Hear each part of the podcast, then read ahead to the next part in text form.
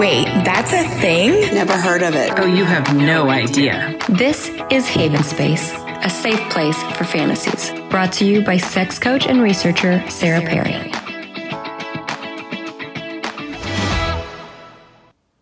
Hi, folks. Sarah Perry here. Today we're going to be going over consent, techniques for consent, defining what it means legally and also technically, um, talking a little bit about how you have these conversations with people, what does it mean to be in a consensual sexual situation, in a consensual relationship. Um, I want to talk to you a little bit about some techniques for negotiating consent when it comes to sex that can be more taboo, perhaps some kink communities, um, techniques about using safe words and traffic light systems that I think are going to come in handy and will be amazing um, long term for you and your relationships. First, let's discuss what a typical agreement would look like um, when you think you're ready to meet someone or engage in some type of relationship, whether that's sexual or not, or even just in maintaining relationships with yourself and who you are and your own growth sphere. Um, I like to call these the five agreements. There's actually many more, but they are based on authentic relating games. They're agreements that are used by the Houston Authentic Relating Game community, and that's where I learned them. This is me paraphrasing the way that they. Um, the way that they define these, and you could have a slightly different definition, and that's okay because that's part of growth. Um, the first one I always like to use is respect yourself. And that looks like if you need to step away from a situation, a moment, if you need to walk out of a room where you're actively engaging in sex because you're feeling uncomfortable, do so you have not only the freedom to do it, but really the responsibility to yourself to know that you can end a consent agreement at any moment. It's an important part of how consent works, but it's an, also an important part of how we deal with ourselves and with other people. So, Let's start right there. How can you respect yourself? Make sure you're checking in with yourself. Is this something I want to be doing? Is this um, exactly where I want to be right now at this time? Especially when it comes to sex, those are really valuable questions to ask yourself. Secondly, when you are able to respect yourself and take care of yourself, then the people around you don't feel like they have to take care of you. And then they're free to be exactly who they want to be because now they know that you are going to be okay, are going to say something, speak up, or walk away if you're feeling disrespected or uncomfortable. And that is super valuable in its own right the ability to give our partners and our friends the trust in us that they don't have to be taking care of us all of the time can lead them to be more honest people with us and then really have like better foundations for our friendships. That would be my first agreement respect yourself. Second agreement would be to be present, especially when it comes to sex. A lot of people have a hard time having orgasms, especially later in relationships. And a lot of that has to do with our inability to disconnect from everything else that's going on. So, especially when you have kids with someone, then it becomes, oh my God, I didn't do the dishes, I didn't do laundry, who has to get this ready for school?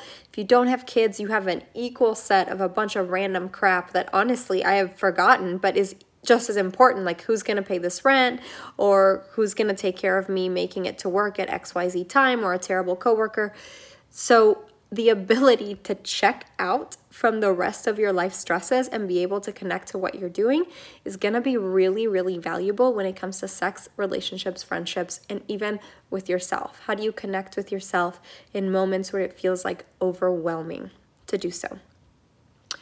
Another agreement that I want to talk about is leaning into your edge. Life is uncomfortable, growth is uncomfortable basically everything we do that is worth doing is going to require that we step out into some kind of weird um, ledge thing.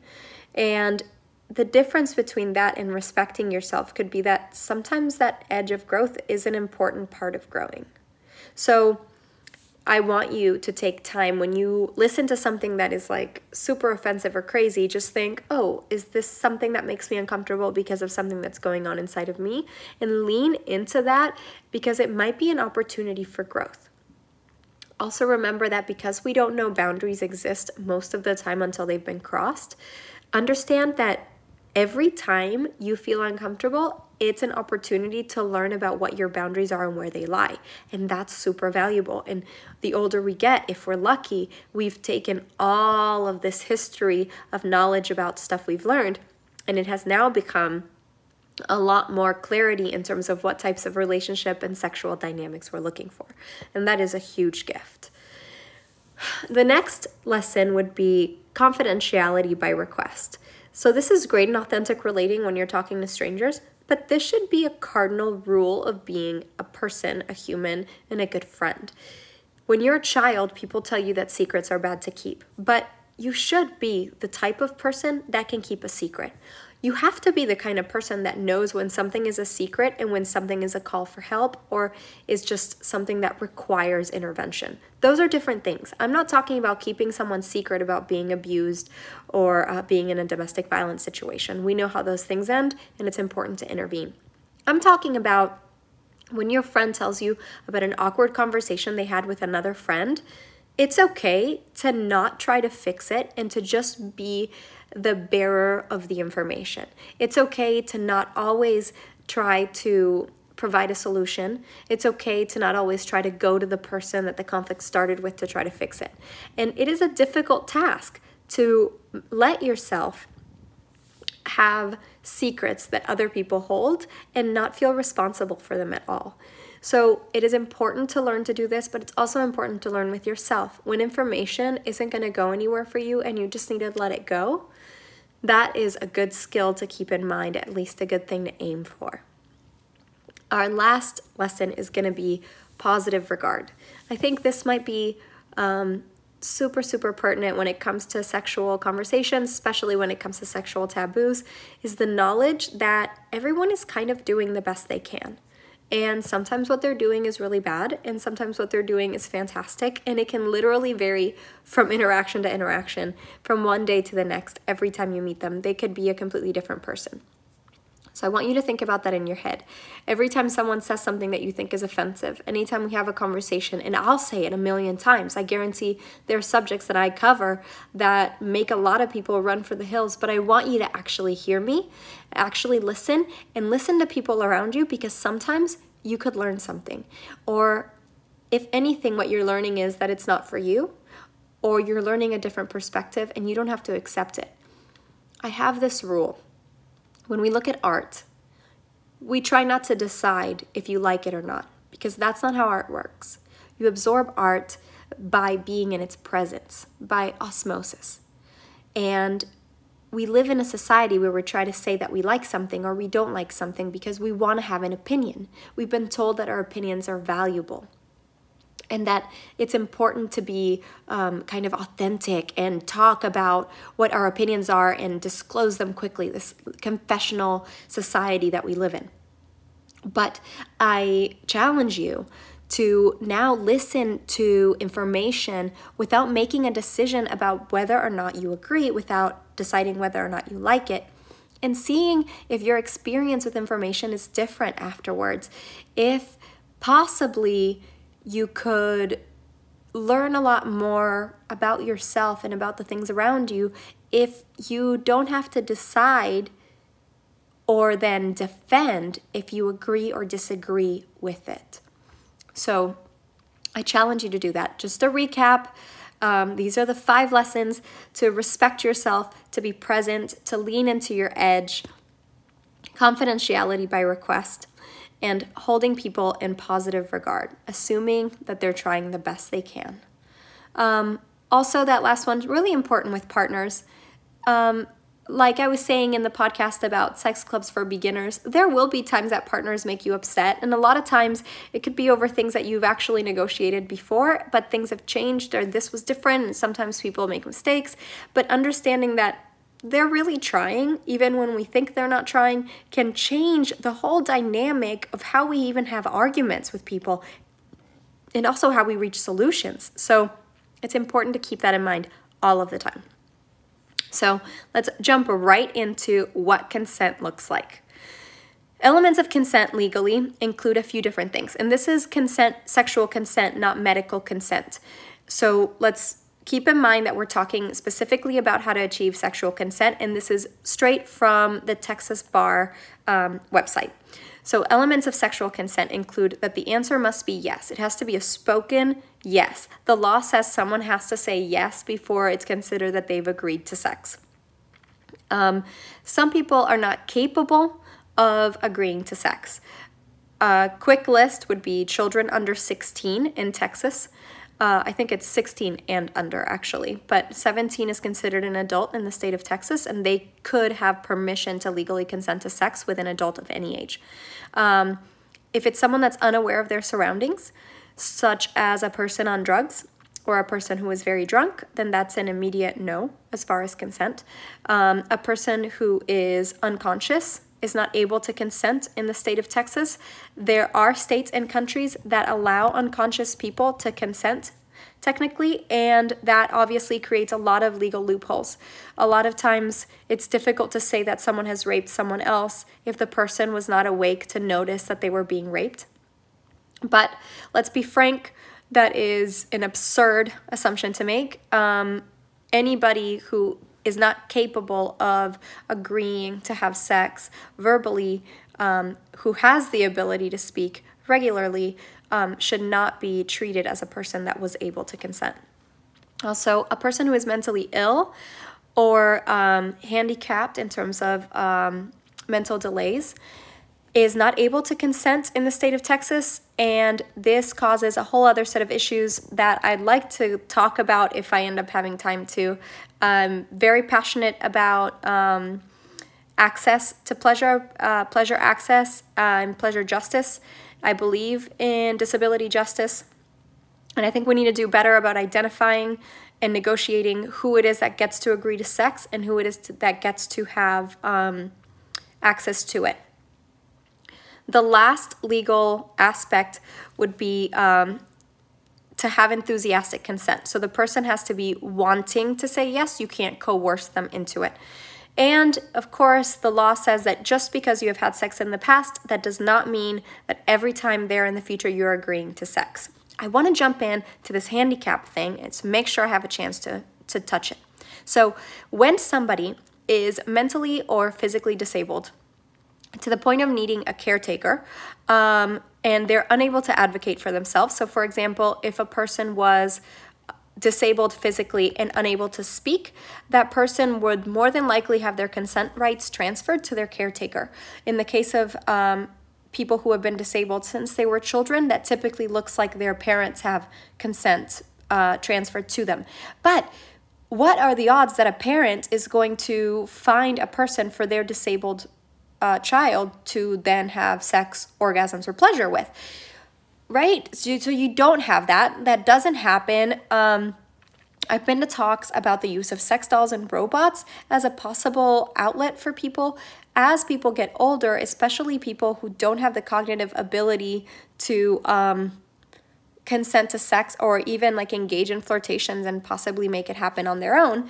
Then the, these people still deserve access to pleasure, but also they may become very aggravated by the fact that there is no acceptable time to have access to pleasure. If we always tell people that masturbation is in private, what happens if you are always with other people? When do you have private time? What happens when your private time becomes public? And then what rights do you have to access that pleasure? So, I want you guys to think about it. At some point, I'd like to retouch it, probably in another episode, because there's a lot to this. This is really meaty disability justice stuff. Um, when it comes to ethics and sexual consent, there's a few added elements. So, we really want someone to have informed consent, to understand what they're agreeing to, and to have an expectation that is realistic. So, under the guides of ethical sexual consent, you would not have sex with someone who doesn't know that you're married, for example, if it would be something that bothered them. Consent involves the people having all of the information. This also looks like sex work. So if someone agrees to a price for a service, whether or not you agree with it, sexual consent would be that they agreed to a service for that price. And then if the person who is paying decides not to pay or decides to pay a different amount, that was not a consensual transaction. Okay, that is um, sexually, as we define it, it, it was non consensual. Another aspect of ethical sexual consent would be um, the ability to revoke. Understanding that at any point during the sexual interaction, you feel free to say that you don't want it anymore. If you don't have that ability without coercion, and without the feeling that you shouldn't say something or you should and it's not really feeling great but you can't, then it's not technically ethical sexual consent. Um, so it's really difficult because when we have conversations about alcohol, and there's a ton of studies being done right now by um, sexology PhDs in this country who are examining sexual consent when it comes to alcohol. And this is what they found. They have found that people tend to feel that they are very aware of their surroundings, are very capable of making good decisions, but that their friends are not. So, for example, one of the studies that was done had people during a tailgating party at a college get breathalyzed and take different um, surveys where they were asked would you let your friend sleep with someone right now? Would you trust yourself to sleep with someone? And it turns out that most of these people were saying that they would not trust themselves to drive a car home but they would trust themselves to have sex with someone. And of the people that said that, they also, at the same blood alcohol level as their friends, were telling them that they should probably not be trusted to have sex with someone. So it's very interesting. So, one thing we should discuss is that legally, it's very difficult to prove when someone has had non consensual sex. As far as trauma, non consensual sexual sex can happen in a lot of ways. It's not typically trauma causing unless a person doesn't feel heard. So, if the next day a friend or yourself feels that that should not have happened, people need to acknowledge that. It doesn't matter that you were drunk, it doesn't matter that you instigated. The next day test is what I like to call this. How do you feel the next day? That's valid. Okay, that doesn't mean that the person should be held responsible for coer- coercion, for coercing you, for instigating. That's not what that means. That means I'm gonna believe you if you tell me the next day that was a shit decision. And we should all do that. If we can do that and be fair to our friends and family and to ourselves and have that validity. Then we create a culture where victims don't feel victimized and we empower the ability that we have to then control in the future our interactions because we feel heard regardless. It's very important. Um, another element of consent when it comes to coercion and something to consider is that power differentials change the way we consent. For example, if someone is someone's boss, just because you wouldn't get fired anyways doesn't mean that there is a power dif- differential that makes you more likely to say yes to sex. So, this has been widely explored in psychology why we are attracted to people who have dominant positions over us. But technically, as far as consent goes, having sex with someone in a position of power over you is not consent because you are being, on a certain level, coerced. There's a great book about this called um, Sex and Harm in the Age of Consent by Fisher. And I want you to check it out because it even talks about stay at home spouses. Once you have become a stay at home spouse and rely 100% on the other spouse for support, is it then considered consent every time you have sex? Well, because there's an added power differential and your livelihood is directly related to the other person's uh, satisfaction of you and their joy with you, then not technically. So we have to redefine what consent means, and we have to talk about um, kind of the loopholes in what consent is. So I'm going to give you some tips for your own consent conversations in the future. Everyone knows about the safe word system, right? Every time you're gonna have sex with someone, especially if you're exploring shit, if you're going kinky, then you really wanna do set up a safe word. And the safe safe word should say something like, well, um, if I don't like what's happening, I'm going to say bee's nest and you're going to stop immediately. But what we're finding is that people are less likely to use safe words simply because they don't want to interrupt a good moment. So there is an element of coercion just in the system of using safe words. So I'd like to suggest a different system, a traffic light system.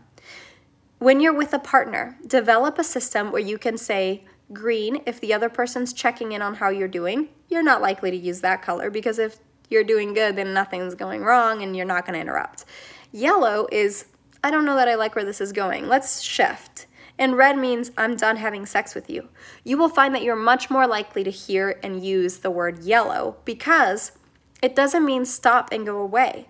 And most of the time, when we're sleeping with someone or engaging with them sexually, we already have determined that we like them and want them to feel pleasure and give us pleasure. Just sometimes what they're doing might not be exactly what we want, and we don't know how to phrase it properly. So try to use that system instead. Um, I'd also like to point out that consent is very much about communication. So, having these conversations with people at all times, at every point in your relationship, at every point in your date, is really great. It's completely okay to be in the middle of a date with someone and say, How would you feel about coming over to my house later and seeing where it goes? It is not okay to invite someone to your house and expect them to have sex with you. Just because we've created these social norms that sort of already take the words out of how we're negotiating consent doesn't mean that we can do better and actually shift them back in so that we can be more clear about our expectations and get exactly what we want in the process. Thanks for listening and see you next time. This has been another podcast of Haven Space. Don't forget to follow us on Instagram at Haven Space by Sarah and on Facebook at facebook.com slash Haven Space by Sarah. If you enjoyed this talk, consider becoming a patron and helping fund more talks like this in the future.